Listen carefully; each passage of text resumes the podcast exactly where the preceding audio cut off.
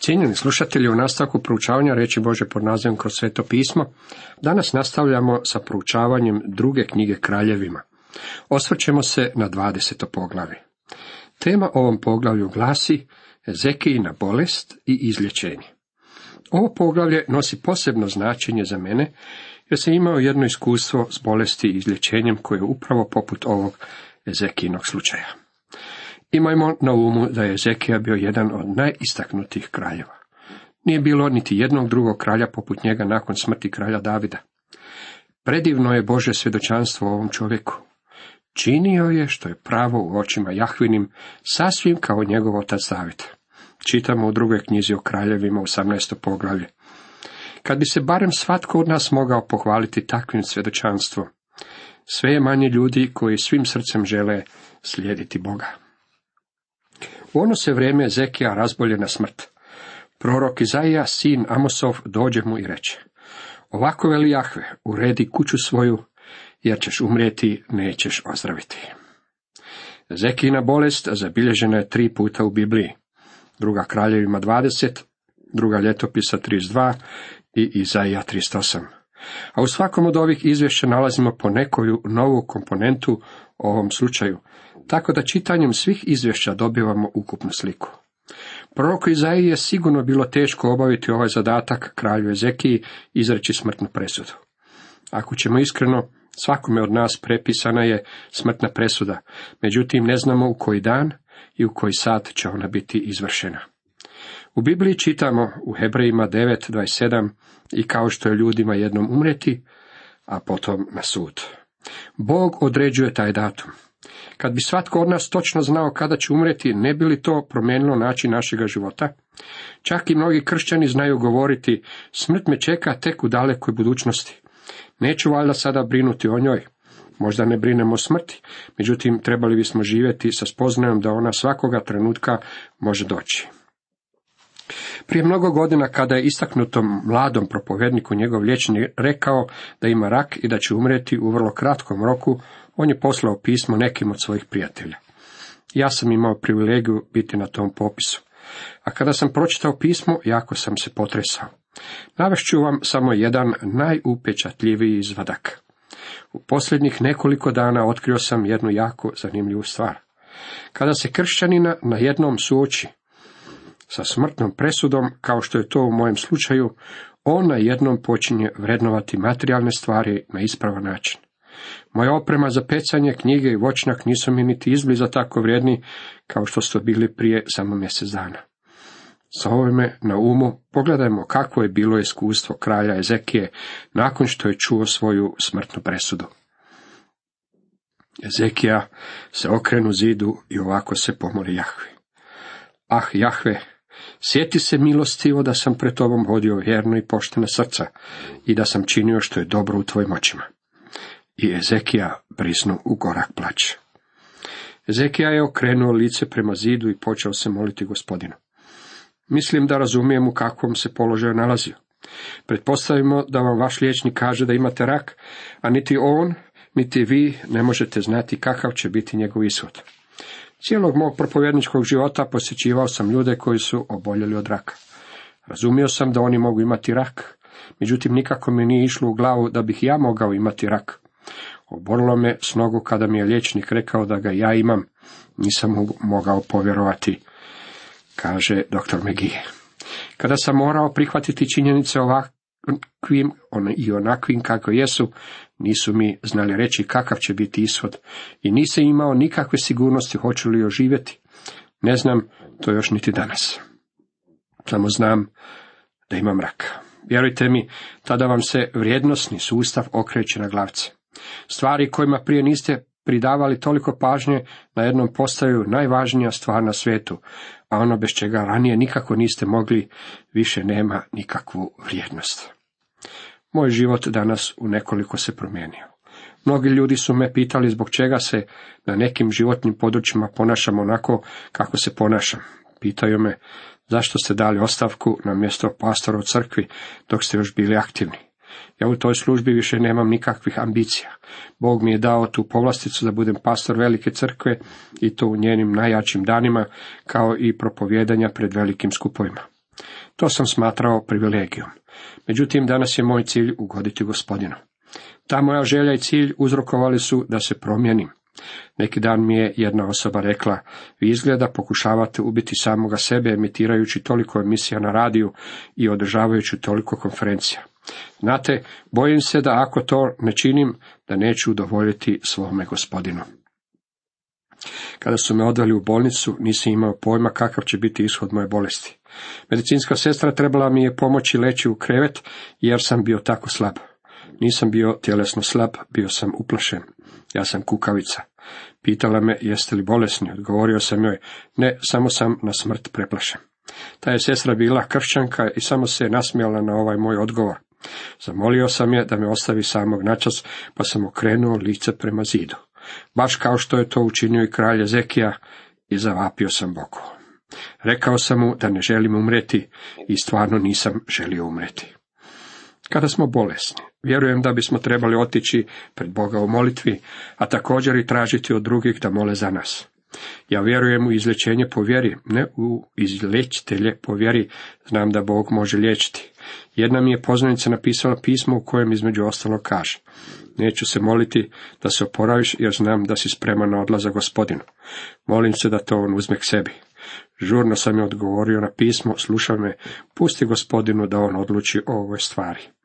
Nemojmo pokušavati objasniti kako se ja osjećam.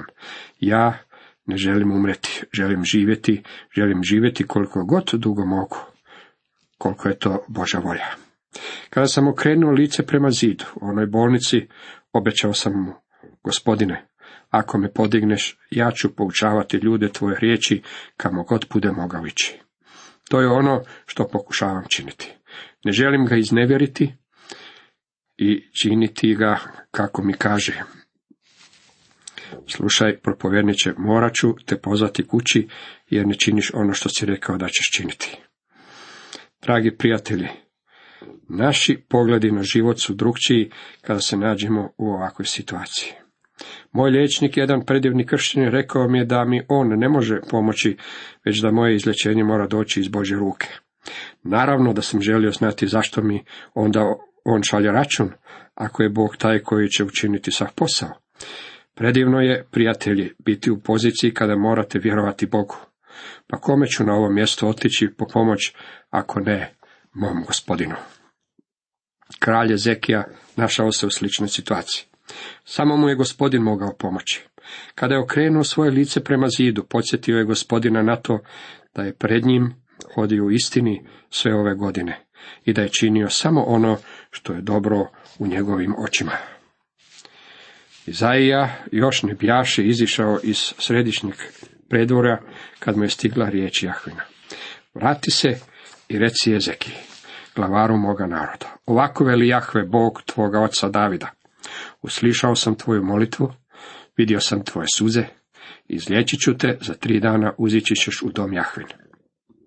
Gospodin je vidio Ezekijine suze. Ja sam uvjeren da je Bog vidio i moje suze u onoj bolnici. A mogu vas uvjeriti i da će vidjeti vaše suze kada vam je teško. Dodat ću tvome vijeku još 15 godina. Izbavit ću te i ovaj grad iz ruku Asirskoga kralja. Zakrilit ću ovaj grad radi sebe i sluge svoga Davida. Ovo je bila veličanstvena vijest. Bog će mu produljiti život za daljnjih 15 godina, a također će zaštititi i grad.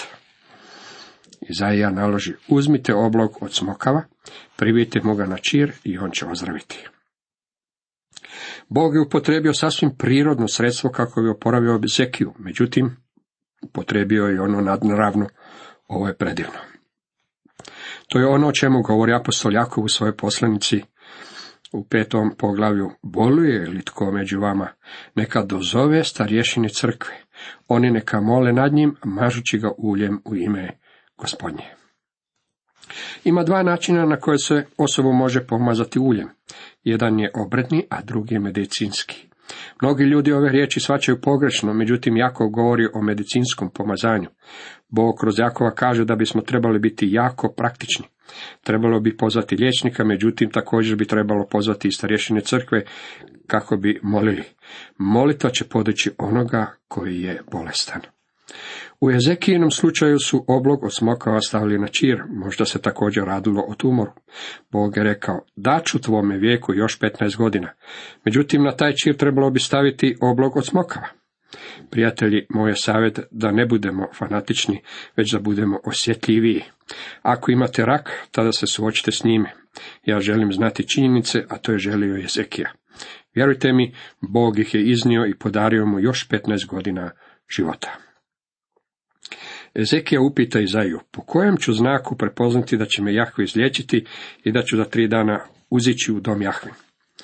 Ezekija je želio znak po kojem će moći znati da mu je život stvarno bio produljen. Meni gospodin nije dao nikakav znak da ću poživjeti i dana dulje od ovoga što sam do sada proživio. To naravno ovisi o mom nebeskom ocu. Međutim, htio bih da me ostavio ovdje dolje što je dulje moguće. Ako on za moj život ima neki drugi plan, ja sam voljan i spreman podložiti se njegove volje. Nije uvijek Božja volja da nam produlji život. Kada proučavamo povijest rane crkve, zapažamo da je Jakov bio mučenik.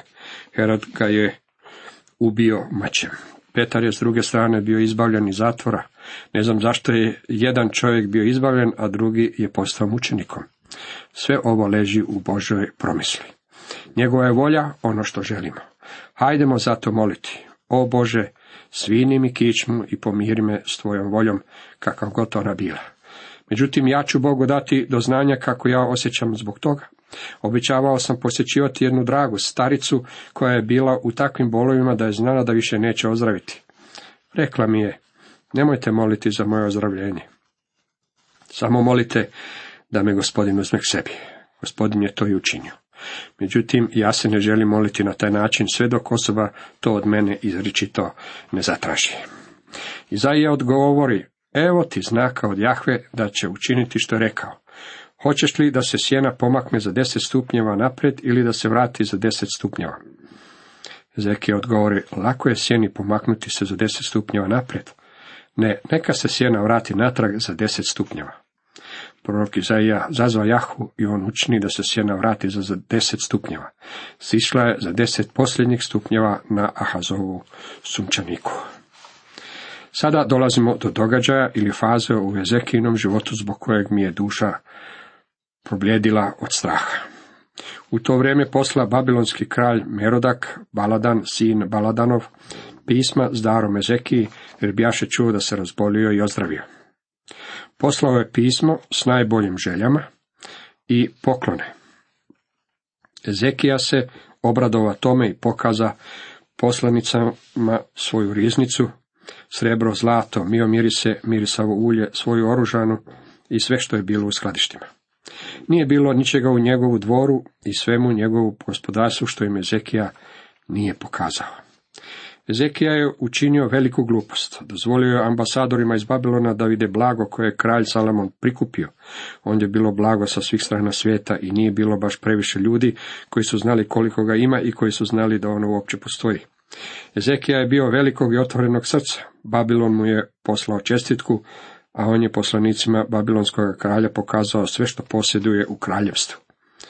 Tada prorok Izaija dođe kralju Ezekiji i upita ga, što su rekli ti ljudi i odakle su došli k tebi? Ezekija odgovori, došli su iz daleke zemlje, iz Babilona. Izaija upita dalje, što su vidjeli u tvojem dvoru? Ezekija odgovori, vidjeli su sve što je u mojem dvoru. Nema u mojim skladištima ničega što im nisam pokazao.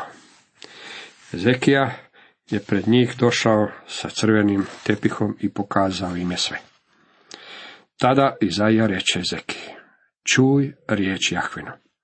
Evo dolaze dani, kada će sve što je u tvojem dvoru, sve što su tvoji oci nakupili od danas do danas, biti odneseno u Babilon.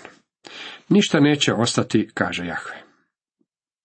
Ovi su ambasadori popisali sva bogatstva i s tim potpisom su se vratili u Babilon, kako bi pričekali pogodno vrijeme kada će im zlato biti potrebno. Kada se budu zaželjeli dodatni bogatstava, znati će kamo trebaju otići. A od sinova što poteknu od tebe, što ti se rode, neke će uzeti da budu uškopljeni u dvorani u palači Babilonskog kralja. To je ono što će se desiti njegovim potomcima. Zekija odgovori Izaiji. Povoljna je riječ koju ti je Jahve objavio, a mislio je zašto ne, ako bude mira i sigurnosti za moga života. Ne dopada mi se Ezekin odgovor za i. On uopće nije ispovjedio svoj grijeh. Umjesto toga bio je zadovoljan mirom koji će vladati za njegova života. A pokazao je malo zanimanja za svoje potomke na koje će pasti sva težina katastrofe. I onda u nastavku Ezekina smrt. U 20. i 21. redku ovog 20. poglavlja druge knjige kraljevima čitamo. Ostala povijest Ezekina, svi njegovi pothvati i kako je sagradio ribnjak i prorov da dovede vodu u grad, za sve to nije zapisano u knjizi ljetopisa judejskih kraljeva. Ezekija je počinuo sa svojim ocima, a njegov sin Manaše zakralji se mjesto njega. Možda će ove riječi zvučati strašno iz mojih usta. Međutim, Ezekija je trebao umreti kada mu je došlo vrijeme. Tri stvari su se desile u njegovu životu nakon što mu je gospodin produljio život, a koje bismo mogli okarakterizirati najbolje kao glupe. Svoje je blago pokazao Babilonu, što će uzrokovati brojne nevolje u budućnosti. Rodio mu se sin Manaše, koji je bio najgori i najpokvareniji kralj od svih. Pokazao je aroganciju, gotovo drskost u kasnim godinama. Srce mu se ispunilo ohološću i ponosom. Naime, u drugoj ljetopisa, u 32. poglavlju, 25. redku, nalazimo sljedeće izvješće. Ali se Ezekija nije odužio dobročinstvu kojemu je iskazano, nego se uzoholio, stoga je došla srđba nanj na Judu i na Jeruzalem. Vidite, možda bi bilo bolje da je Ezekija umro kada ga je Bog pozivao. To je razlog zbog kojeg ja želim biti oprezan.